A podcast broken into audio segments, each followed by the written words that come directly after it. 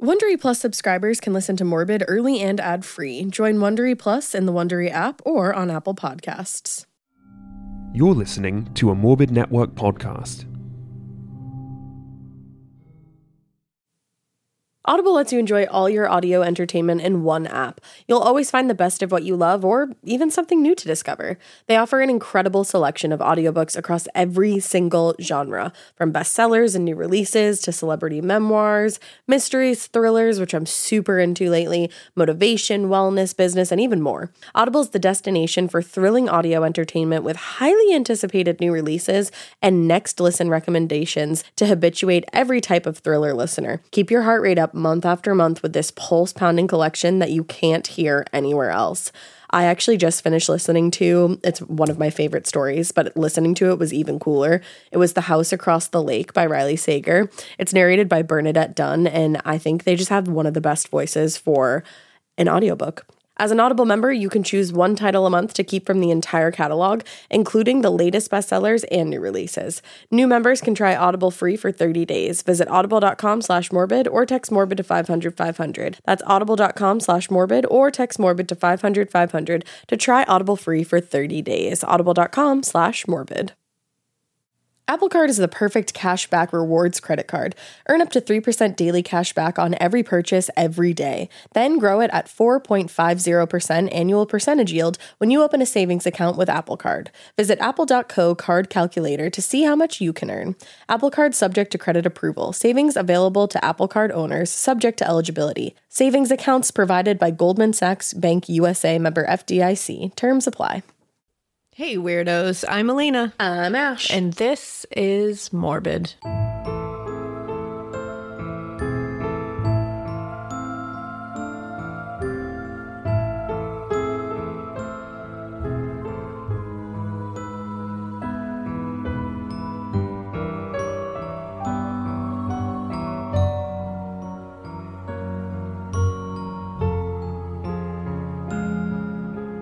It is indeed, my friend. It is. Uh, we're going to get right into the story today. It's an ash tale today. But before we Um, What- do, what is it? It's an ash centric tale today, excuse me. But before we do, we just wanted to uh, mention that there's a lot of shit going on right now in the world, and it's pretty rough, and it's got everybody feeling some type of way, Mm-hmm. including us.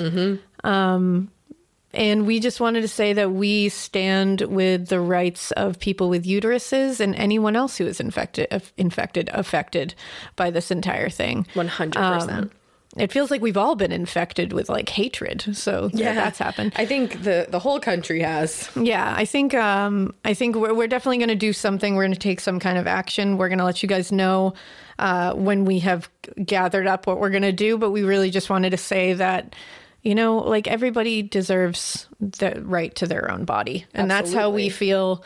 Um, if you don't feel that way. That's your business, but that's how we feel. So we just wanted to say that. And you know, just everybody, just can everybody be fucking nice to each other? Like, God, We say this all the time. yeah, Like, it just, is getting worse and worse out there. And I, I keep seeing, you know, it's been, I will say, like, my TikTok especially is like just this flood of creators that are just supporting each other and like supporting people with uteruses and people who are affected with this. And it's been a very nice thing to see, but I hate that we have to do it. And it's, but you know what? That's what we're going to say about that. yeah, and keep your eye out because we're going to be announcing something Yeah. that we want to do to like help in any way that we possibly can. So just to take action because Take it, it- action, yeah. it feels it feels uh it feels very helpless and hopeless to just sit here and say wow this sucks Yeah. so well, and with people with uteruses, the two of us, Yeah. want to do something. of course It feels like we should. It Yeah. feels like we have to. and obviously we've been very open about being um, a very lgbtqia plus positive podcast and um, we want to make sure that you know th- this doesn't trickle out any further so Yeah, because that's getting a little scary as I'm planning my wedding. Exactly. So we we just wanted to put that out there. We're gonna work hard to do what we can, um, and I'm sure everybody else is too. We're all in this together.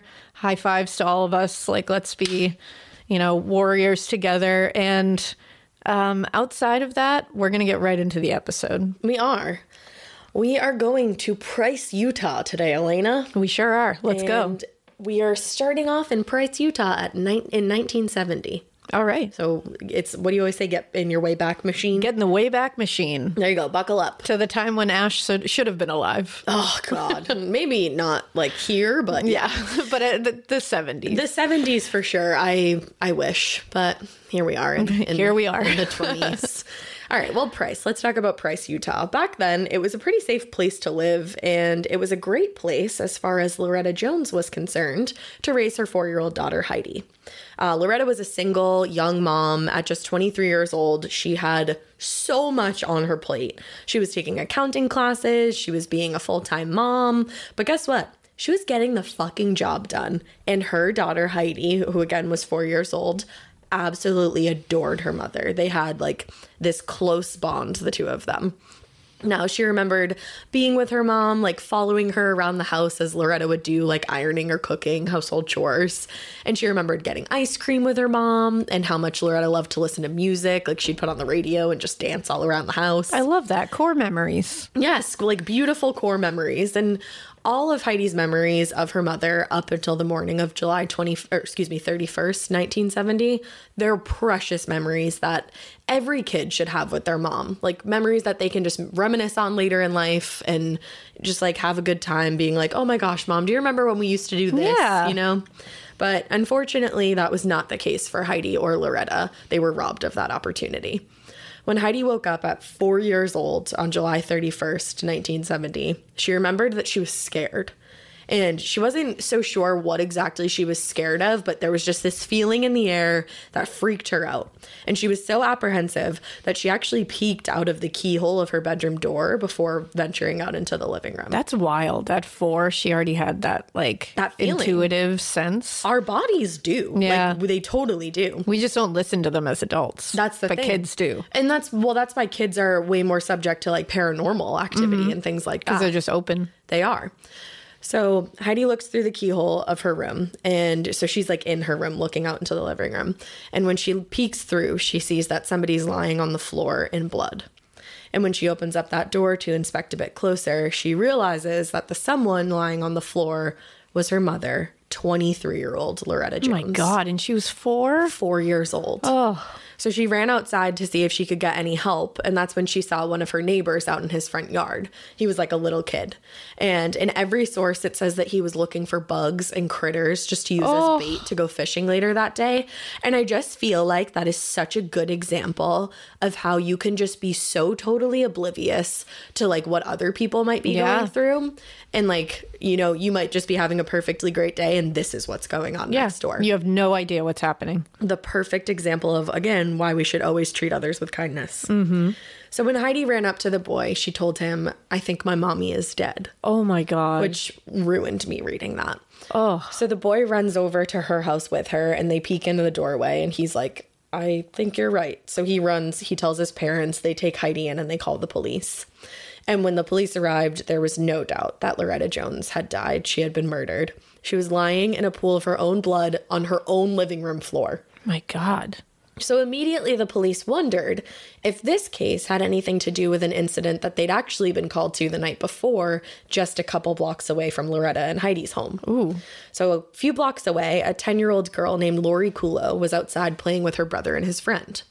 And the brother and his friend were out in the front yard playing, and she was in the same area, but she was kind of riding her bike, I think, out in the street. Doesn't sound like it was very busy it was like later at night. So Yeah. she's doing little loops on her bike. And apparently, the two boys didn't realize that she was still outside when they went back inside.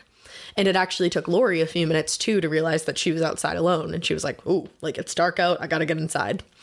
So she starts to head in for the night. But as she's doing so, she sees a man out of the corner of her eye. And she just thinks for a second, like registers that and she immediately noticed his his hat. It was a bright yellow hat and it had some kind of bold floral print all over it. Hmm. Now, before she knew it, this man came rushing toward her, grabbed her from behind. she was struggling to get away with him or uh, from him because the way that he grabbed her made it so that both of her arms were behind her back Oh my God. and he had a hand over her mouth. Now, Luckily, she was able to actually get her hand away from her mouth for like a split second. And I read in a couple sources that it was because she was chewing bubblegum and she pushed the bubblegum out of her mouth as she was screaming. Oh my God. So he must have like taken his hand to like, yeah, flip like it not away. knowing what it was. So as he let his hand away for like a split second, she let out like a blood curdling scream. And the man let go of her instantly and started running away from her. Good. Just as Lori's brother and his friend were coming outside to see why the heck she was screaming. So she quickly tells them, she points in the direction. She's like, This man tried to grab me. So the boys run off after him, but it's too late. But something they noticed too was this man's yellow hat because it had fallen off as he was running away. And he actually even took a second to pick it up and like grab it up as he was running away Which is wild that he chose to wear that hat. to do th- these horrible things Yeah. that he definitely did. Yeah, Yeah. it is. So this man managed to get away that night, but this man would end up serving time for the attempted abduction, and Good. eventually they would get him on murder charges. Oh. same man. It might just take 46 years to do the latter. Holy shit. 46 years. 46 years. So, back at Loretta and Heidi's home, which obviously by now had become a crime scene, the investigators are trying to piece some kind of sequence of sequence of events together. So, they're looking around the home and they see that there's no sign of forced entry. So, right off the bat, they're like, "We're pretty sure Loretta must have known the person who had done this to her. Like, it seems like somebody must have knocked on the door that night, been invited in." Or made their way in once the door was opened for Yeah. them. So they're like, maybe she knew this person enough to open the door for them, but you don't know. Anybody can knock on your door. And in the 70s, I'm sure like people weren't like they are now. People Yeah. were just opening doors for people. I know. I mean, who knows? The door might have even been locked. yeah. Now you would know, you'd be like, oh yeah, no. like no one exactly. answers the door now. Me and Drew look at each other and we're like, no. Yeah, no, it's not happening. Because nine out of 10 times it's those solar panel people. Always. And I'm like, they, they don't let you go, No, they don't. you know? But, anyways, You know. You know. so, in asking around town, they were able to find out that Loretta had been casually dating this man named Thomas Egley. Now, apparently, he and Loretta had been set up on a blind date. They went on to see each other for about two months, and Tom had been to Loretta's house during this time and he'd met Heidi, meaning Heidi obviously would have recognized him if she saw him. But the thing, the, the dating thing didn't work out between them, and they broke up. Now, Tom was a little bit of a drifter, and at the time that he was connected uh, to Loretta, he was known to be living at a local hotel called the New House in Helper, Utah. They say time waits for no one, and in my opinion, neither should payday. To keep your money moving in the direction of your dreams, get Earnin. Earnin is the app that's helping millions of Americans to feel self sufficient without falling into debt traps. It's an app that gives you access to your pay as you work, up to $100 per day or up to $750 per pay period. Just download the Earnin app and verify your paycheck, then access up to $100 a day as you work and leave an optional tip. Any money you access plus tips are automatically repaid in your next paycheck.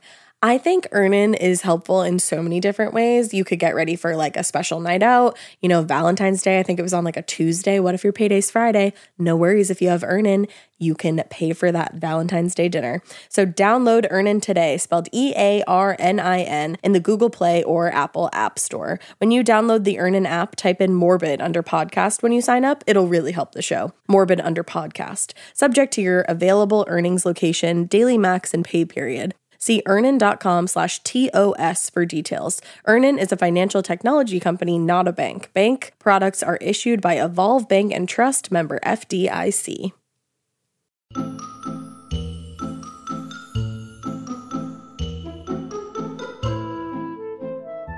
Unlike other programs, Noom Weight uses a psychology based approach to help people better understand their relationship with food. It teaches them how to be more mindful of the way that they eat and gives them the skills and knowledge that they need to build long lasting, positive habits. That's so important. Personally, my experience in the past is just being super duper overwhelmed when I start the process of like, you know, getting back into my health grind. It's super intimidating heading back to the gym, just like, period. You have to familiarize yourself with the equipment. You have to like run into old people that you know from high school. It's just like, ah. And then the wellness industry is throwing things at you left and right. They're like, take this supplement, put this on your feet, drink this juice in the morning, except you have to have 17 per week. And it's like, whoa, whoa, whoa, whoa, whoa. I can't keep up with all that. And that's why I love Noom.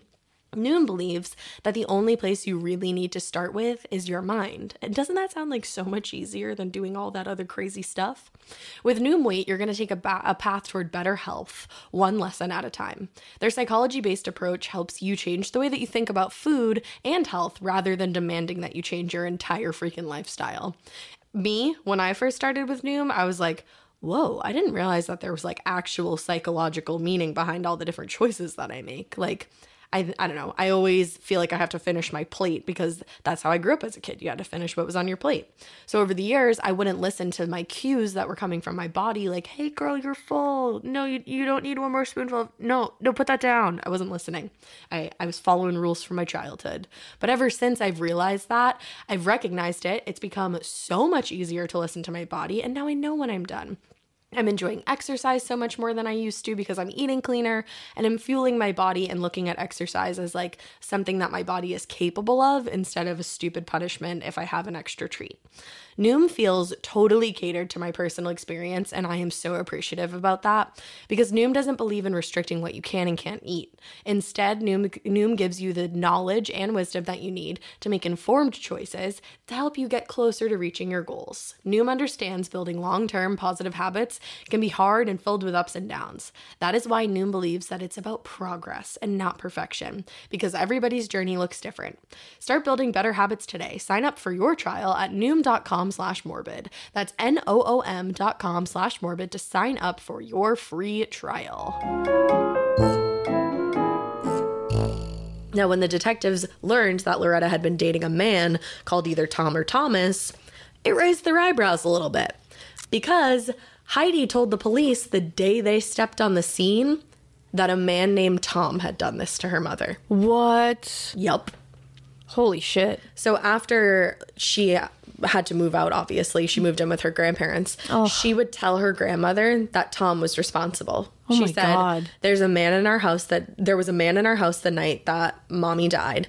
And she said, before she found him, the man was telling Loretta he was going to kill her. Oh my god. And this poor little girl heard this? She must have heard it. And she swore the man was Tom. I'm thinking that must have been why she was so scared when she woke up the next morning. Yeah. or it might have been just a combination of that and like the energy in the air from what had happened. to Yeah, I'm Loretta. sure it was just everything, but she was combo. definitely feeling it from that. I mean, geez, at four years old? Yeah.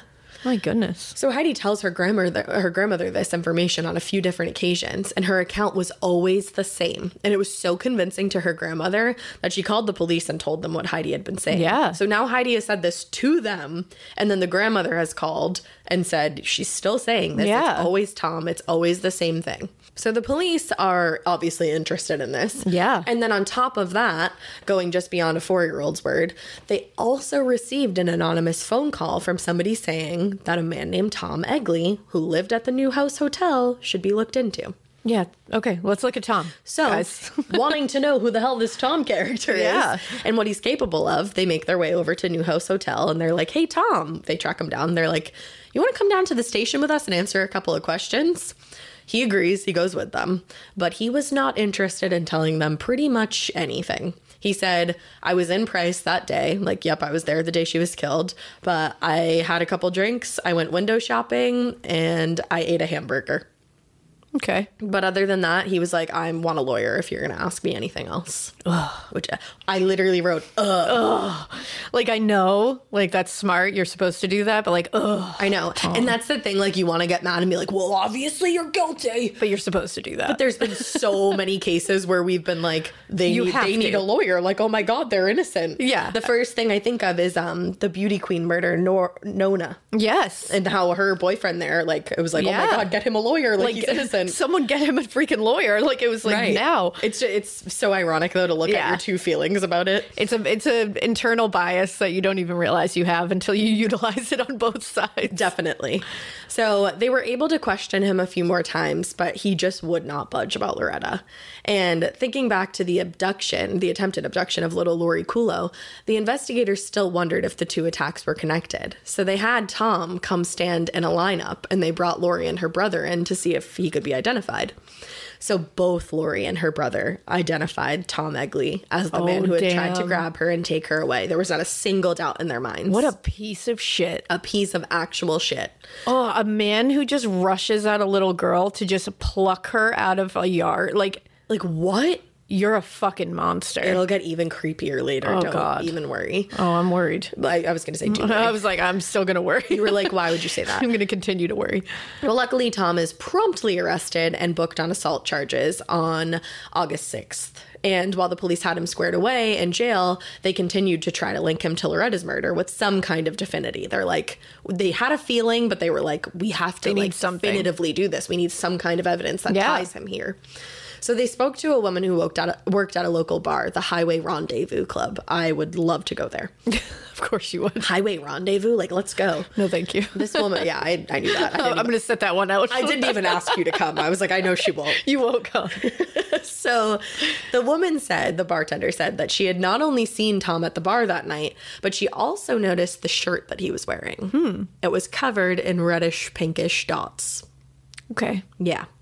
Something else that she was sure to share with the police was that he was very eager to get a ride home from somebody that night, which was weird because the hotel that she knew he lived at was only about three blocks away. So she was like, Why aren't you just walking there like you always do? Yeah. But he was so adamant, and eventually he did find somebody to bum a ride from. And the bartender said that he and the person left around midnight. Now I couldn't find anything to see to say that the investigators were able to track down the person who drove Tom home that night, but the helpful information does not end there. The thought about that yellow hat came back up in the investigators' minds, the one that he that Tom had been clearly wearing when he was trying to abduct Lori.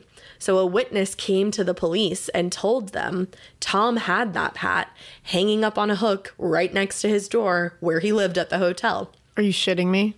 And I told you it was going to get creepier.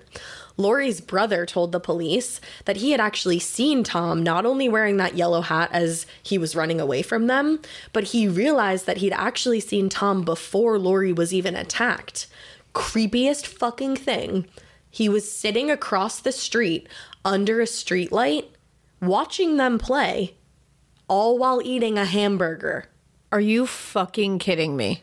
Now, like, I know a lot of people eat hamburgers. Like, I'm fully willing to admit that. But, But like, he said he, he offered up that information. offered up that information, and that hat is unique. I don't know why the fuck he chose that hat, but I'm glad he's an idiot. Seriously, like why are you I'm wearing a- glad he's a- stupid. A bright yellow hat with, With flowers, flowers on floral it. print, Like- and it's not just like a. Um, later on, we're gonna find out that it's a welder's cap. Okay. so it's like a very because it has like that little flap on the back. a very distinct. it's a very distinct hat, even if it Very. didn't have that print. Somebody Yeah. might remember it, you know. That's wild. The fact that he's just sitting across the street under a street light, eating a fucking hamburger, watching you guys play. oh my god, I would. I would like throttle that guy if I Yeah. saw him staring at my kids in the oh And the thing is, it's like we Fucking don't know if he creep. was like staring, like he might have just like looked over, and it's like but he's standing under a street light. No Oh, he's a no fucking man creep. should be standing across from kids doing anything. No. Walk away. no. But think of that as like a little kid, like you're playing there, and you just see some guy like sitting eating a hamburger. Yeah, You're not you'd be gonna like- think too much of it. No kid would think that. That's like what I children mean. don't think that, but like oh and my then god. it turns out to be the guy that like later on like, tries to abduct the little girl. Like, and Right. Then, oh, so crazy. So Tom was officially arrested on August 31st, just 25 days after he was booked on the assault charges bye, Tom. for murder. Hell yeah. for murder. But the unfortunate thing, obviously, is that DNA testing was still so new. Mm-hmm. So pretty much all of the evidence against him was circumstantial. Yeah. They weren't able to get any telling DNA off of the clothes that he provided them with. And there was no way to determine whether the semen that had been found on Loretta's body was a match to him or not. But they did find semen on her body. Oh, what a fucking pig. So during his arraignment, it was determined that he was indigent. So, like, meaning he didn't have any money to Yeah. pay for an attorney. So, an attorney was appointed for him. Now, this man turned out to be Thorit Hatch, who actually had been a defense counsel for the Utah House of Representatives. Damn. Yeah. So, like, he knows what he's doing a little bit. What a name, too. Oh, yeah. Thorit Hatch. Yeah. You have to be a defense attorney. I don't know what else you could be. The unfortunate thing, though, is that he played a pivotal role in Tom getting out of prison. Because you Shit. see, So he was really good at his job, is He what you're was really saying. good at his job, yeah. But you see, the day that the preliminary hearing was set to commence on October 8th, the prosecutor, Dan Keller, asked the judge, Tom Platus, I believe is how you say it, could we please postpone this? Because the prosecution had just tracked down some people in Kansas who knew Loretta and Tom. So obviously they want to talk to them and get a statement from them. Yeah. It might be a key piece of information in the trial. for sure. No, in addition to that, the chief of police wasn't going to be able to testify because he was taking some kind of class in New York, like some kind of law enforcement class. I would think that you would want the chief of police there. You would think. And lastly, some of the FBI reports that they felt could be crucial to the case weren't finished up yet. So the defense attorney Hatch, he said, "No, you're violating Tom's civil rights. He's been in jail so long and we haven't even reached a, pre- a preliminary hearing yet. Like you're infringing on his rights." To like a, a speedy trial. A speedy trial, exactly. So he told the judge that the prosecution had plenty of time to make their case against Tom and said, if the state has not prepared its case by now, my client should be released. Shut up. That's what I said. That is, that's what you say in court. That's what the judge said. He said, shut up. Shut up. Like hesitantly. Shut up, you. shut up for it. Well, actually, pretty much. The judge let the prosecution have some more time. He was like, all right, Thorit, I Cool. Got it. Oh, So he was like, shut up, Thorit. yeah, he was. And he rescheduled this hearing to November 5th, meaning that they would have about a month to get their shit together. He's like, come on. the law enforcement class would be over by then. The chief of police could testify. Hopefully, the FBI can finish their reports then. And a month is plenty of time to go out to Kansas and talk to some people. Time to light a fire under everyone's bouteilles and get them moving. One would think. Yeah. So Tom was kept in jail until then, and then November 5th rolls around, and the prosecution provides their evidence. I don't know how much more they had of it. Oh, man. They didn't they didn't really do a stellar job in the original investigation. A bang up job here. Yeah.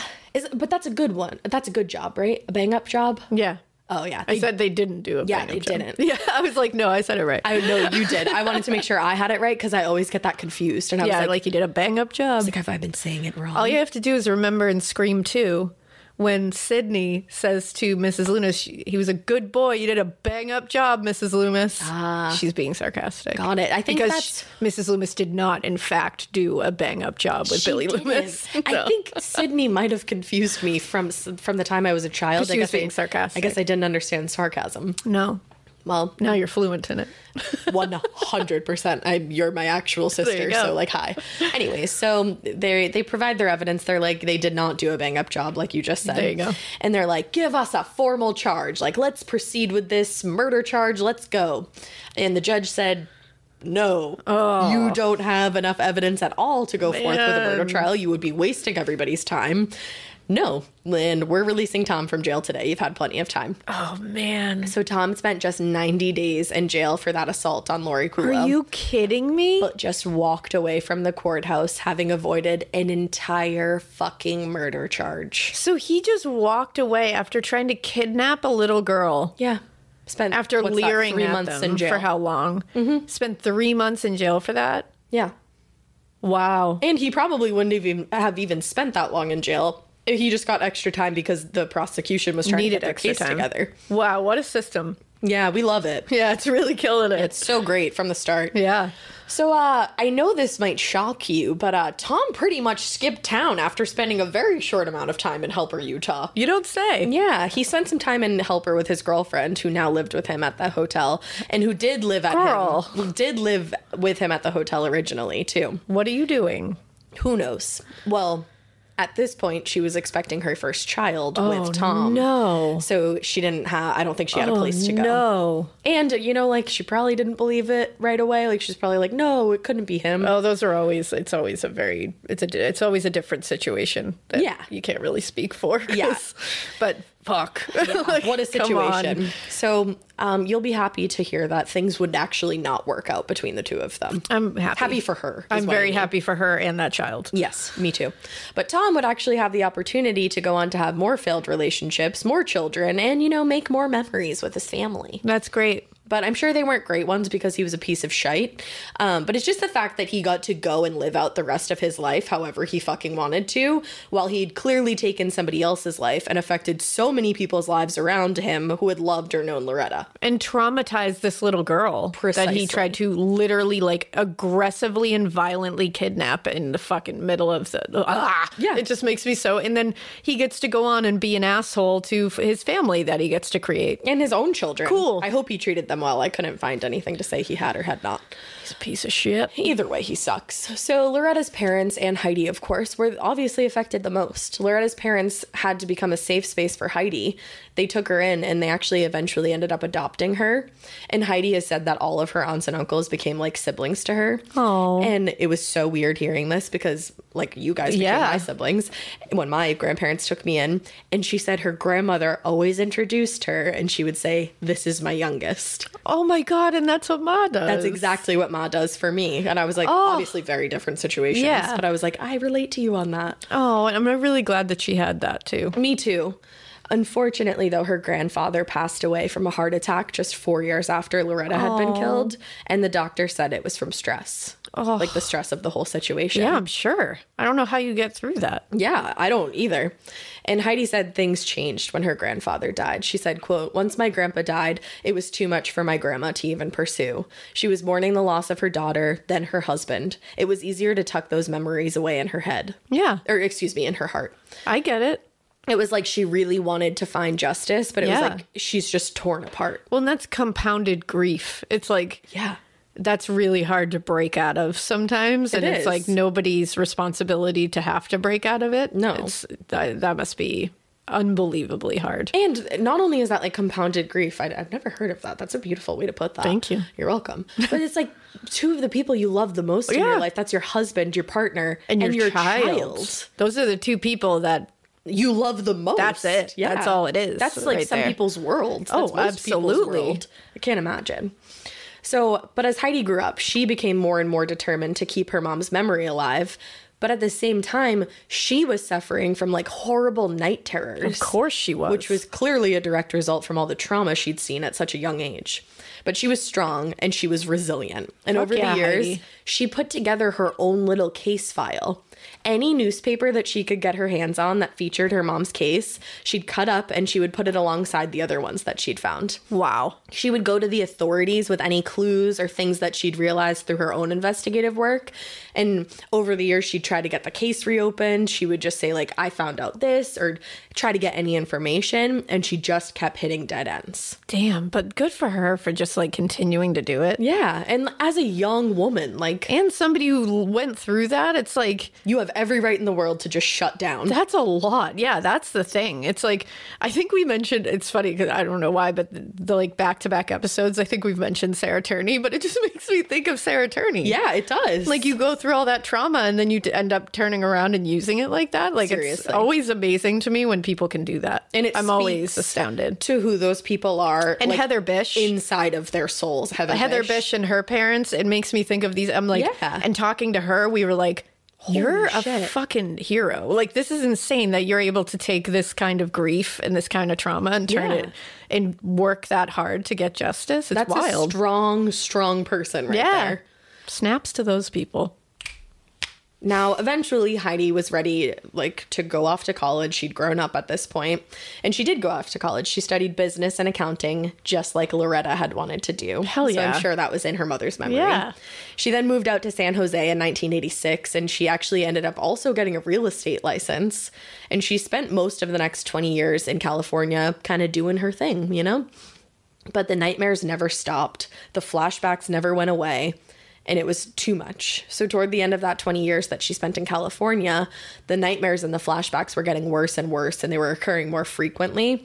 And to me, she didn't like come out and say this, but to me, it almost felt like it was like someone calling to her. Like she might, like I feel like she felt that way. Yeah. So, unfortunately, their comeback also coincided with Heidi's grandmother becoming more ill. And so one day she said, I need to move back to Utah.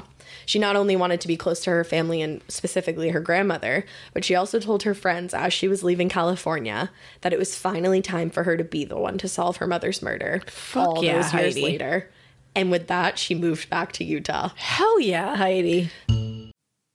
Everyone loves a good family mystery, especially one with as many twists and turns as June's Journey. June's Journey is a hidden object mystery game with a captivating detective story, taking you back to the glamour of the 1920s with a diverse cast of characters. It is right up my alley. You can collect scraps of information to fill your photo album and learn more about each character as you go along playing. Play as June Parker and investigate beautifully detailed scenes of the 1920s whilst uncovering the mystery of her sister's murder. With hundreds of mind teasing puzzles, the next clue is always within reach. Chat and play with or against other players by joining a detective club. You'll even get the chance to play in a detective league to put your skills to the test. One of my favorite parts of the game was creating my own estate island. I thought that was so much fun, and I also love chatting with other players. Relax and lose yourself in this captivating quest of mystery, murder, and romance. Discover your inner detective when you download June's Journey for free today on iOS and Android.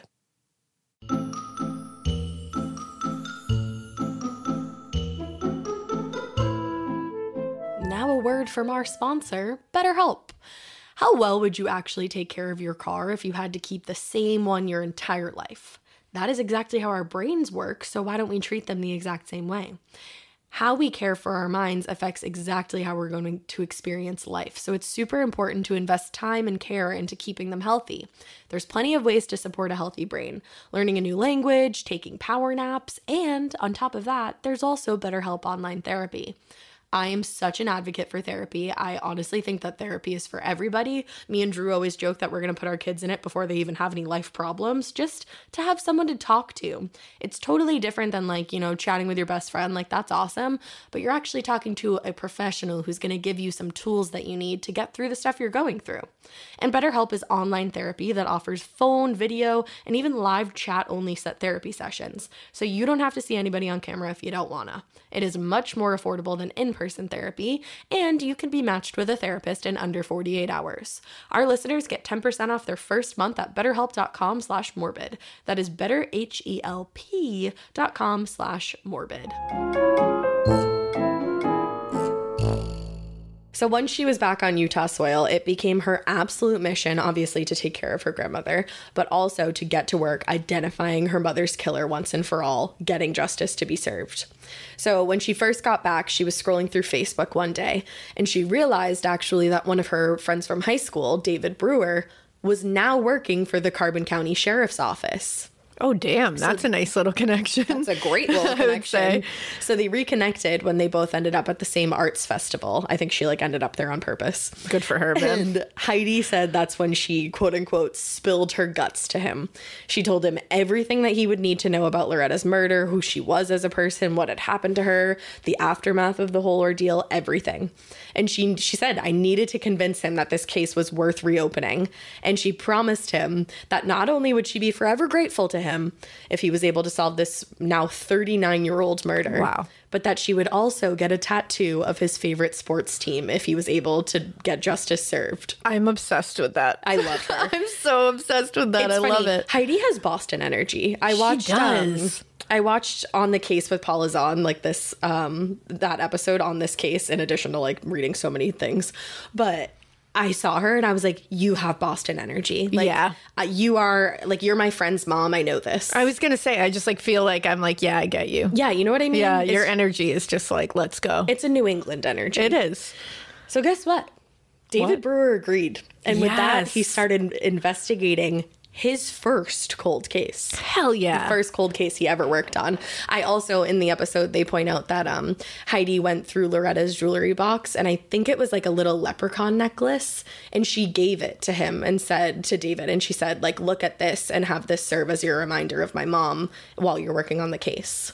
this whole thing is giving me chills. By the Like, way, he still has it or at least still had it up until the point where I saw the on the case with I have I have chills. yeah, same. Chills.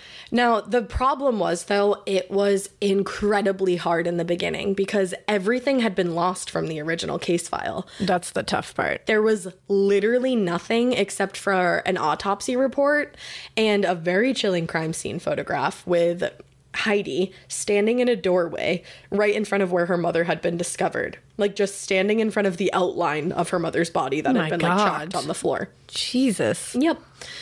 that photo was actually tucked in that wasn't like a law enforcement photograph that was like a photograph that the family had and it was tucked into an old photo album that heidi had at her grandparents house and she asked her grandma one day to take it out of the album she was like kind of makes me sad Yeah. and luckily her grandmother like took it out but was able to find it when detective brewer needed it it was an odd photo to say the least but it would become a crucial piece of evidence down the road so remember that I'm going to remember it. the autopsy that they also had, which is like the only official thing that they had. Yeah. That picture was the family's picture. They like as a as a record keeping thing here, like big failure. Yeah. Not a bang up job. No, thank No. you. Not. No.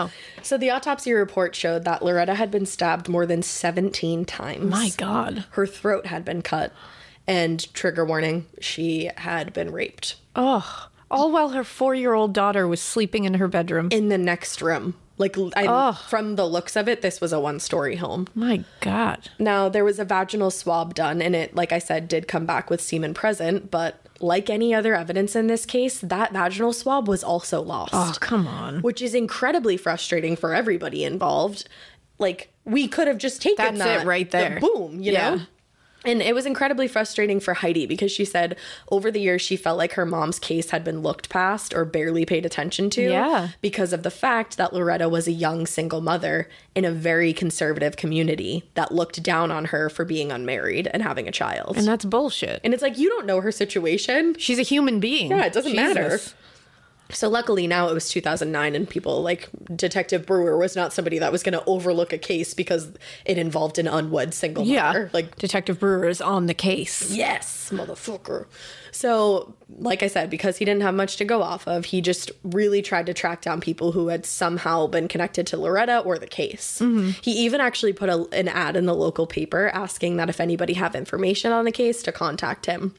Now, that turned out to be pretty difficult because a lot of the people had died by this point, Yeah. or they were older, they were aging, and they were kind of not willing to talk because they were like, I don't want to remember some kind of important detail the wrong way. Well, that's the thing because we always say it. We've said it before. Like you're always like, how do you not remember what you were doing on that day that that was happening? But then I think about it. I'm like, I don't remember what I did Monday. Like I'm like, I don't even know what day it is today. Thank you. I was literally just gonna say like you could tell me it was like zoo day today, and I'd be like, yeah, that's a yeah, Day. I don't know. It's like the, so I couldn't tell you. No, And Elena I'd and be I worried. have to write every last thing Literally. down at this point in our lives. Like we've become geriatric. Oh yeah, we have scheduled out every last second of our day because otherwise, I just have no idea what's going on. No, and we at also any have it given written in like five different places. It feels like I like put it on my door as I'm walking out. Yeah, so I get it that like people, especially like 40 years plus, you know, Yeah. past a case, you're like, yeah, I can't I'm say not for sure. sure. what I was doing on that day or what I saw or how I saw it. Like, I can understand that. They're also like, brother, it was the 70s. You think my Yeah. memory outstood that? I was uh, on a space level. Smoking and Oh. So- token on a space level. if you don't get that, you don't get it. if you know, you know. That I always read that as ick yick. If you know, you know. Ick I yick. do too, actually. Okay, Every cool. time that I see it, I, for a second, I was like, what? Then I was like, yep. yep. Awesome. All right, back to the story. So nobody really wanted to say too much because they were like, "I we don't remember. It's been so Yeah. long," or they died. Tom attorneys, uh, Tom's attorney, excuse me, Hatch had passed away, and so had the prosecuting attorney T- uh, Keller. So both of the lawyers involved in this Yeah. are also now deceased. This is tough. But one person that Brewer was able to get in touch with was that girlfriend of Tom's who was pregnant and living with him at the New House Hotel right as the murder had happened. Oh, damn.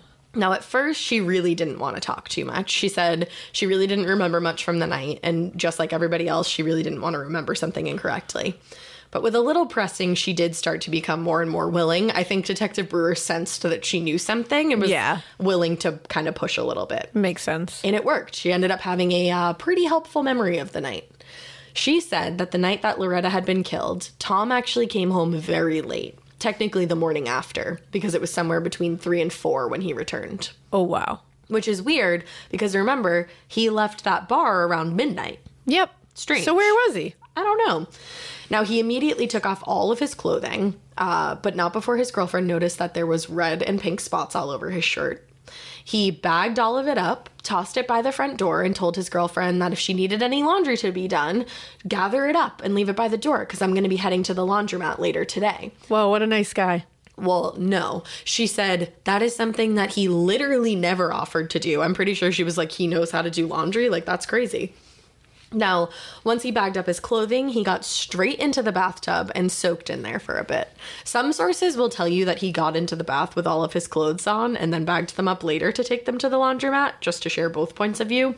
I did see it more often that he bagged his clothes up before taking a bath, which Kinda to makes me more sense. Makes more sense. Yeah. But you know, just giving you all viewpoints here. Well, and also uh, nothing he does makes sense. So it- Exactly. it, would be, I'd be like, yeah, he probably did get Could in the be bath both. with all his clothes on. Yeah. Well, either way, who knows? But he did go to the laundromat later that morning, and he was actually spotted by somebody who worked across the street at another business. The person who saw him said that he was standing next to a smoking trash barrel. Oh, And I'm sure you'll be shocked to hear that when he got home later that day, his girlfriend said he was missing some of the clothing, clothing items that he had gone to the laundromat with. oh, weird. And when she said, Hey, why are you missing that clothing that you went to the laundromat with? He said, Oh, I, I threw it out because there were some holes in it. Yeah. It got holes in it on the way to the laundromat. Yeah. Mm-hmm. that happens. Now, something that might be striking you right now is that earlier I told you Tom handed some clothes over to the police so that they Yeah. could test them. He said, These are the clothes I was wearing that night. Here you go. Yeah. No, if what his girlfriend and the person who had seen him seemingly burning his clothes next to the laundromat said was true, then that clothing that he gave to police probably didn't have anything on it. Probably, or, excuse me, definitely wasn't even the clothing that he was wearing Yeah, that night. of course. Not shocking that there was nothing found on it. It wasn't what he was wearing Yeah, of course. so irritating. Now, a huge, huge, massive break in the case came when Detective Brewer was not only able to track down one of the court reporters on the original case, but also one of the responding officers who was on scene the day that Loretta was discovered. Detective Brewer. Getting shit done. Like him and Heidi, Killing dream it. team. Dr- actual dream team. So the cor- the court reporter first thought that she actually didn't have any of the transcripts left from the original case, but she did say that she remembered it because it was the first case that she had reported on. Oh, wow. So later, she ended up finding the transcripts tucked away, but like she saved them because it was a special case to her. But it took her years to find them. Oh, wow. Now, all while this was all while Detective Brewer was chasing down other leads.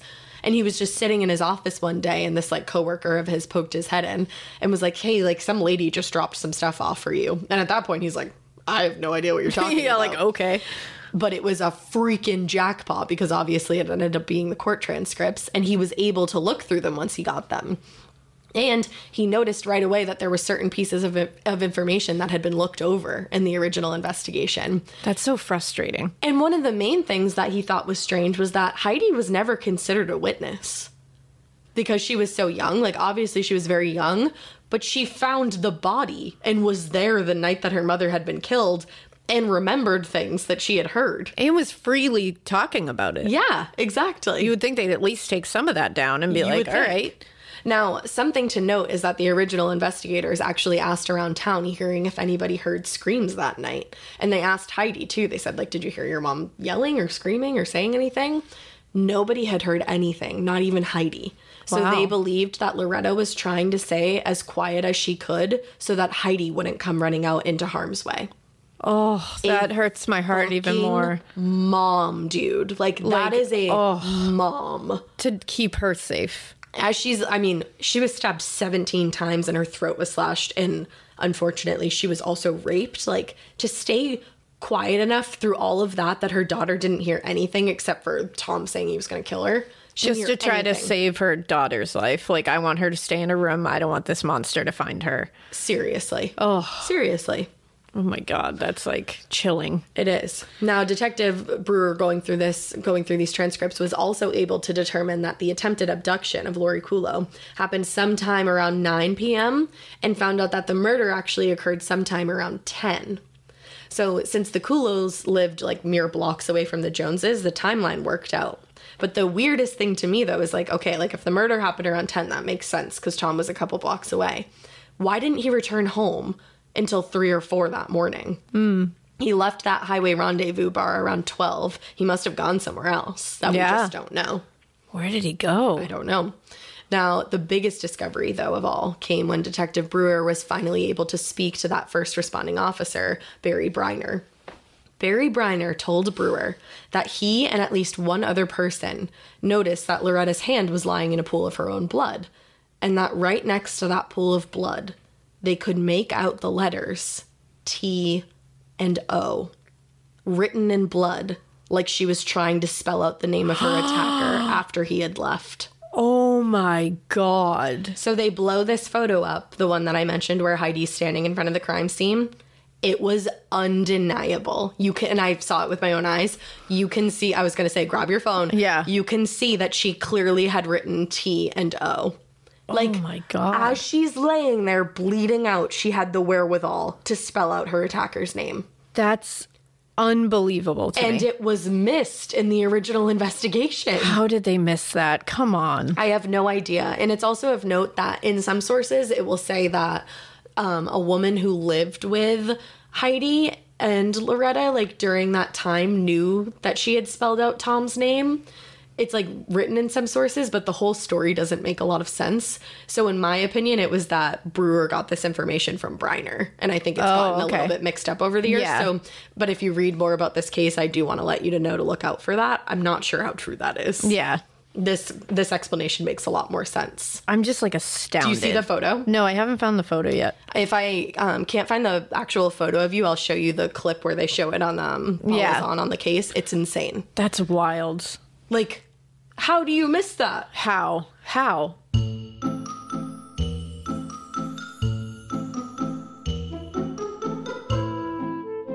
Angie's list is now Angie, and we've heard a lot of theories about why. I thought it was an eco move. Fewer words, less paper. No, it was so you could say it faster. No, it's to be more iconic. Must be a tech thing. But those aren't quite right. It's because now you can compare upfront prices, book a service instantly, and even get your project handled from start to finish. Sounds easy. It is, and it makes us so much more than just a list. Get started at Angie.com. That's A N G I, or download the app today.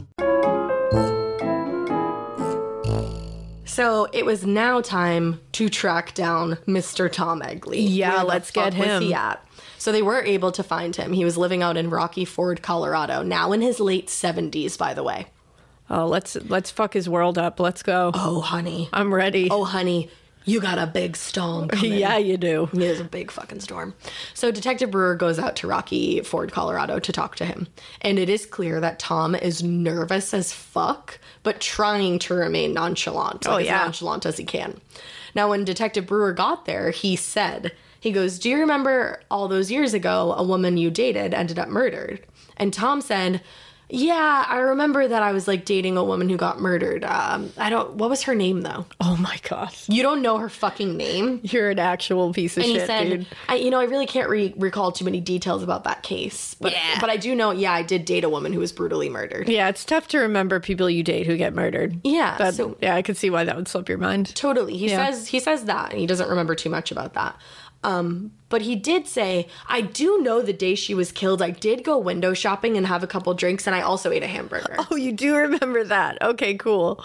Oh, Yeah. Or you can't remember Yeah. this woman's name, but you recall everything else about a day that is now nearing over forty years later. You remember you went window shopping. you remember my guy your fucking alibi Yeah, That's what exactly. you remember because it's been repeated in your head now for 40 years Exactly. you fucking piece of shit Wow. so detective brewer asks a couple more questions just trying to get this guy to fucking tick so he said you know tom like what do you think should happen if like we're getting pretty close to finding this guy like what do you think what do you think we should do with him when we find him and tom said I, it kind of depends like it depends on if that guy has killed anybody else Okay. what Yeah. Like you get you get a pass with one. one free murder Yeah, just one free murder. Are you kidding me right now? Are you shitting me? if he hasn't killed anyone else, then you know. I him mean, go. wow, what are we what are we splitting hairs about here? It's like, are you kidding me, For real. my dude? The answer was telling. Yeah. So, with that, Detective Brewer reiterated how determined he and Loretta's daughter Heidi were to get this case solved, and they were getting close. And he said, Bye, Tom. Have a good day. So, apparently, Brewer's visit shook Tom up so badly. Good. Later that same day or that week, he was sitting with his neighbor, Lisa Carter, and he said, Would you be able to take care of my dogs if I have to go away for a while? Oh my God. Tom. Stop. Fucking Tom. Stop it. So back in Utah, Detective Brewer was actually heading to this big conference, a conference or a summit, where he was going to be presenting Loretta's case and kind of just seeing like what other detectives suggested the next steps could be. Yeah. Like just you know getting more eyes on it. Yeah. And at the conference, a couple people suggested it might be smart to ha- as as awful as it could be to have her body exhumed and see if you can test for any kind of lingering evidence. yeah, I mean, it seems like it, when you're hitting all these dead ends, that really is unfortunately kind of the one only place door to go. to go through. So this thought absolutely horrified Loretta's mother, and she was like, "Absolutely not! Like, I do not want that to happen. That goes against my wishes." Okay. And so they put it off for a while, and unfortunately, Loretta's mother died in May of 2015. Oh. Now, about a year later, in July of 2016, Brewer kind of floated the idea past Heidi again and said, like, you know, like, I think it could help if we exhumed the body. Her response was, get me a shovel, I'll help dig. Oh my God, Heidi. I love Heidi. She literally said, she was like, I'm willing to do, I don't care what I have to do, I'm Yeah. finding out who did this. like they respected the mother. yeah. And that was that was a good thing to do. And it's like now course. it's up to Heidi. Now it's up to Heidi, definitely. And I said to find the guy who did this. They know who did this. Yeah. To get this motherfucker To nail him. in jail. Yeah.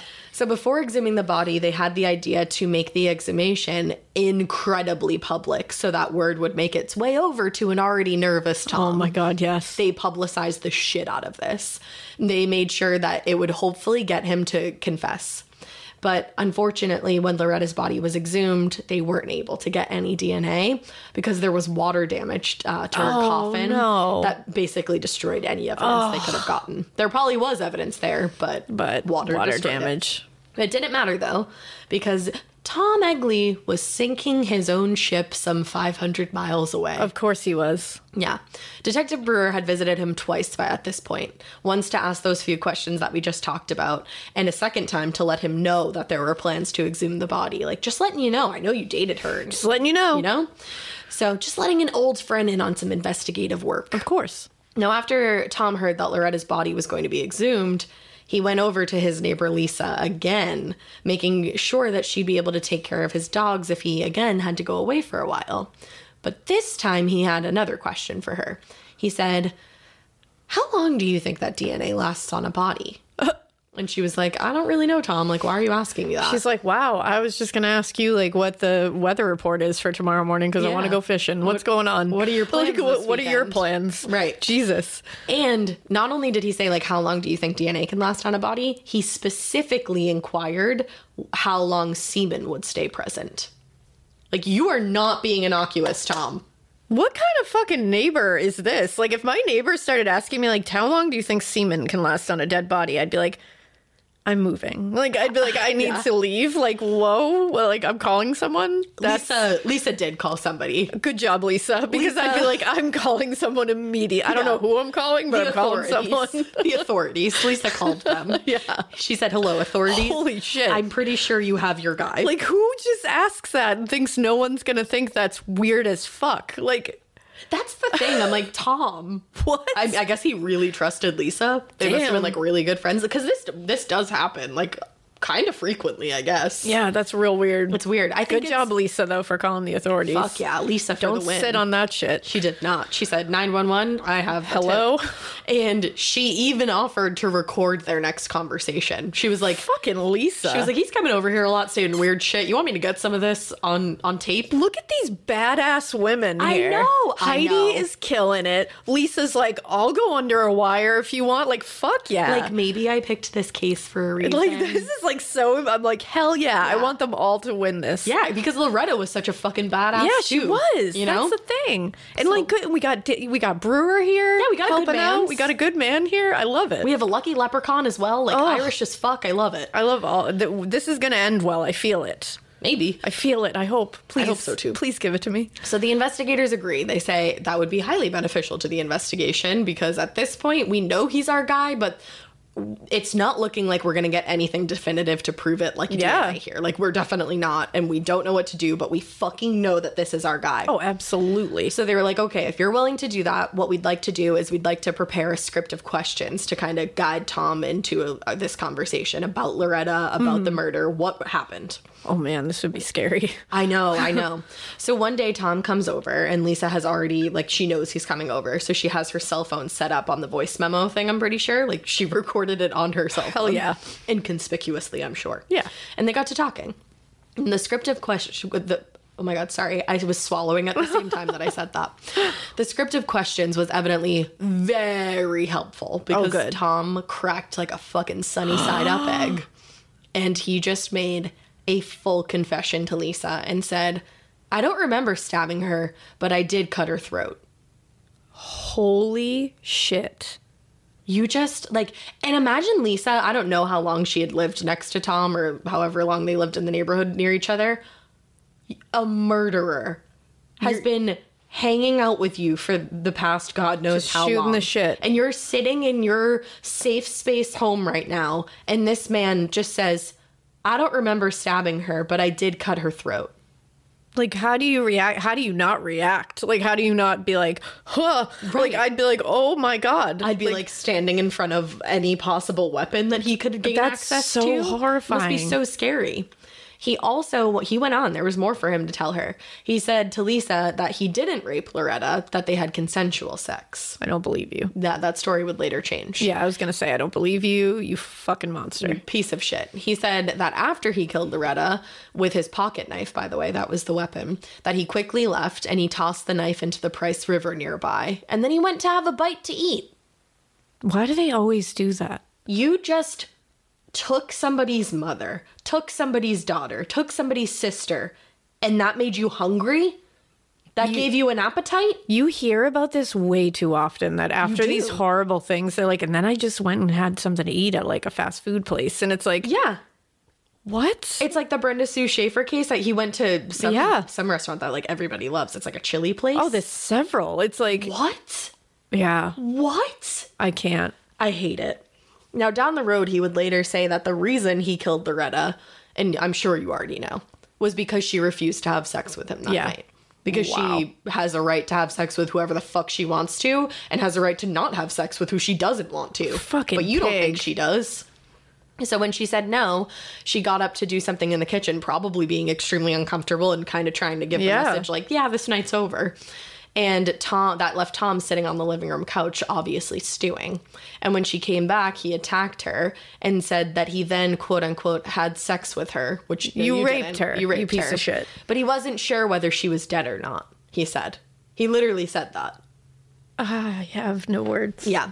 So Tom Egley was arrested by U.S. Marshals on August 18th, 2016, 46 days, excuse me, 46 years and 20 days after he had killed Loretta Jones. I can't believe he got away with it for that long. He got to live his life. He got to make memories with his children, maybe if he was present in their lives. He just he got to make his own fucking memories for 46 years and 20 days. While this family had to sit there knowing full well that this Yeah. guy did this. oh, yeah. But not being able to get any kind of justice. And while Loretta is laying in a box in the ground, Yeah. and Heidi is having to spend her entire life dedicated, to this. Yeah, exactly. So he was arrested, thank goodness, and he was extradited back to Carbon County on August 26th. And that November, he was convicted on charges of unfortunately second degree murder. and he unfortunately also took a plea deal that took the rape charge off the table. Which. This is going to infuriate you. He was ultimately sentenced to 10 years to life in prison. 10 years to life. Like, luckily, there's the to life part of it all, but I'm like, and luckily, he's old as fuck. Why but, are we like, even doing the 10 year thing though? like, come on. on. It's he just- brutally raped and murdered a, a young mother in her home. Exactly. So I can answer why that was the charge. It was because they had to go by what the laws were back in 1970 when this oh, took I didn't place. even think of that. I didn't actually realize that you had to do that. 'cause Wow. I don't think we've covered a case where that's happened that we knew of. That's wild. I didn't know that was a thing. I, honestly thought didn't either. You could go by today's standards. That's really wild. it is. And I mean that that dude tried to abduct a little girl right before this. Like, gee, Yeah. he- what would he have done to that little girl? Well, and what did he do for the rest of his life that we just don't know about? Yeah, it's like there's no way this guy's just stopped and lived a normal, like wholesome existence. No. That's not what happened. Be- and that's the thing, because what were you going to do to this little girl? Knowing That's what, what he did to I'm- Loretta, what were you going to do to That's a the thing. little girl? like he i am horrified to think about what his plans were for that little girl Yeah. for lori and it's like i it- for us not to even take that into account Right. wha- e- even the first time around Right. is insane to me like the fact that he just got out of there in like three months It's a, it's after like it's like bullshit. you guys literally don't know what his plans were he No. probably had this horrific she wasn't going to get out of that It's just like it's very similar to like attempted, Attempted murder. murder. It's just like you didn't get away with it. You should failed. still be charged as though you were going to murder someone. Exactly. That was your plan. It just You didn't just- work. it just somehow didn't work Thankfully. but if you'd gone the way you wanted it to it would have worked right. That's what your mind was thinking, so that's what the charge should be. Oh. It makes me very. But obviously, like we can't prove what somebody's Yeah. mind was thinking. It's just really fucking irritating. And what else is uh, uh, really irritating too is that he got the chance to address the judge, which I feel like they shouldn't even be able to do in cases like this. Like 'Cause no nobody one- cares what you fucking have to say. no one cares about your apologies. No one cares about your excuses. No, one cares about any of it. I Nobody don't want cares how you feel at this I don't point. want to hear anything coming out of your face. And nothing you say is going to bring my loved one back. So shut your fucking pipe hole. yeah, Is that what pipe hole? Pee hole? Pie hole. Pie hole. Pee Thank you. hole. Pee hole. No, Wow. Oh, gosh. All right. Anyways. Oh, gosh. So he got to address the judge, Ju- Judge George Harmond, and he said, I don't understand why they're going back to something that happened in 1970, God. 46 years ago. oh my god. Uh, probably because the something you're referring to was a brutal crime that on, not only took a woman's life, but took a mother away from her young child, a daughter and sister away from her family, and you just got to live out the rest of your fucking life like nothing ever happened. Tom, you killed a woman! Like, you don't understand why we're going back to the murder that you completed se- uh, 46 years ago? You raped and murdered a woman. And I want to know, Tom, I want to know if somebody raped and murdered somebody in your family, if you would like them to get away with it. Because, Because why it are was we so going long back? ago. I wonder if you would feel that same way if the rules were reversed. Oh. You piece of fucking cow dung. God, like what? I can't. Is this I thing? can't. And What is then, this thing? Oh, and then to add insult to injury, he fucking told the judge that he was not satisfied with having to serve his time in Utah and thought that he actually deserved to be held in a facility closer to his home so that he could see visitors easily and more frequently. Get fucked, Tom. Like, yeah, dude, how does it feel being taken away from your family too? You don't like that so Oh, you- much, huh? I'm sure your family doesn't want to see your dumbass anyways. So like, get it's out like- of here. it's not fair. It's not fair. No one gives a shit. Yeah. No one it's gives not, a shit. It's not fair that you did what you did to an entire group of people. It's like, you know what, Tom? Die mad. Okay. for Bye. real. For real. Bye. Now, obviously, like we were just saying, 10 years does not seem like a very long time for a fucking murder sentence, but luckily, almost everybody involved in this case is pretty sure that he's gonna die and spend his last days in jail because he was 76 years old when he was convicted. Damn. So uh, here's to hoping. Yeah. Now, Heidi was able to make a victim impact statement. And she stared Tom Egley down in this courtroom. He wouldn't even look at her. He wouldn't even raise his head to look at her Coward. which I think they should be made to. Yeah. He, uh, she said to him, "My mom was my hero that terrible night. She never screamed nor made a sound. She did everything she had to prevent me from coming out of my room. How does that make you feel, Tom Egley, knowing that you left a four-year-old little girl all alone in the next room to find her mother's bloody and lifeless body? Wouldn't even fucking look at her." Piece of shit. And she said that if he is ever up for parole, she will be there. She specifically said, if Tom is ever eligible for parole, I will be at the parole hearing to make sure he never walks as a free man again. I want to be in his face as much as possible to remind him of what he did to my mom and why he's sitting where he's sitting. It's to remind him. I was a four year old little girl when he did what he did to my mom. My mom was a human being. yes. Which of I got course. such huge chill bumps reading that. Heidi is a badass. I and you love know her. what? If this fucker ever gets up for parole, I, I I'll be there. I was gonna say I want to be there. I will like, clear my fucking schedule and I will be I will there. start a damn petition to make sure that guy stays in jail. He deserves to rot. I will be right behind Heidi Yeah. if that happens. Absolutely. now, on a lighter note, luckily now that Tom is away in prison, Bye.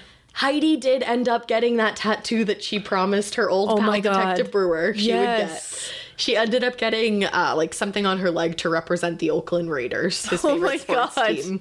What a badass she is. And obviously, having Tom behind bars and knowing that justice has finally been served is absolutely everything to Heidi. Yeah. She said, It's like a dream come true. After 46 years and telling my story over and over and over again, finally, not only is he caught, he confesses. I've known it all my life. I've always known it. My story has never changed. no.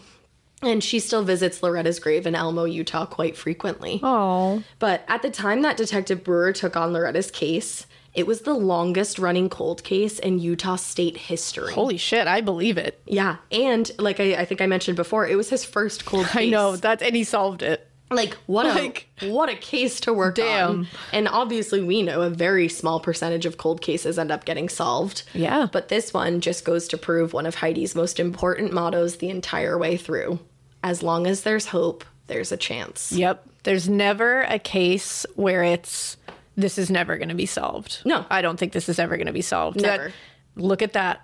as like look long at as that. there's hope, there's a chance. And I Yeah. think that's so beautiful and like just so, a good motto for everything in Yeah, life, of not course. just true crime and getting justice served, but everything. Yeah, and it's like with these cases, you just, it's true. It doesn't matter that things have deteriorated or evidence has been lost. There's always a fucking thread to pull. There is. Somewhere. You just got to find the right people to pull the right threads and to not give up on it. Exactly. And this is a perfect example of it. It really is. Wow, what a f- what a case. That is the case of Loretta Jones and her absolute rock star of a daughter. yeah, Heidi. absolutely. Like damn. wow. Get, Heidi, you're Just- a badass. I I this case like moved me. and I hope you're thriving. she uh, you know Yeah. she is. She's Heidi. Yeah. And I think did I already say that um, Detective Brewer still has that leprechaun? Oh hanging, yeah. which I love that. which was like what Heidi gave him in the beginning. I love That's it. so cool. wow. crazy. Such a wild case from start to finish. That was a truly harrowing case. it was. And with that, guys, we hope you keep listening. and we hope you Keep it weird. We're not aware that you go on the run for 46 years and then when you finally got caught, you say, I don't even understand why I'm here. Why should I have to serve justice for a woman's life that I took? Fuck you, Tom, you piece of shit.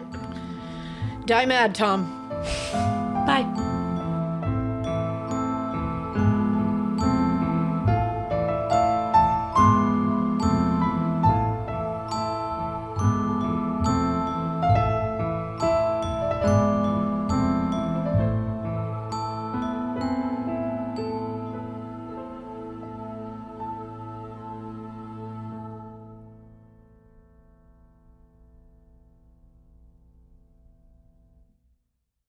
Follow Morbid on the Wondery app, Amazon Music, or wherever you get your podcasts. You can listen to episodes early and ad-free by joining Wondery Plus in the Wondery app or on Apple Podcasts. Before you go, tell us about yourself by completing a short survey at wondery.com/survey.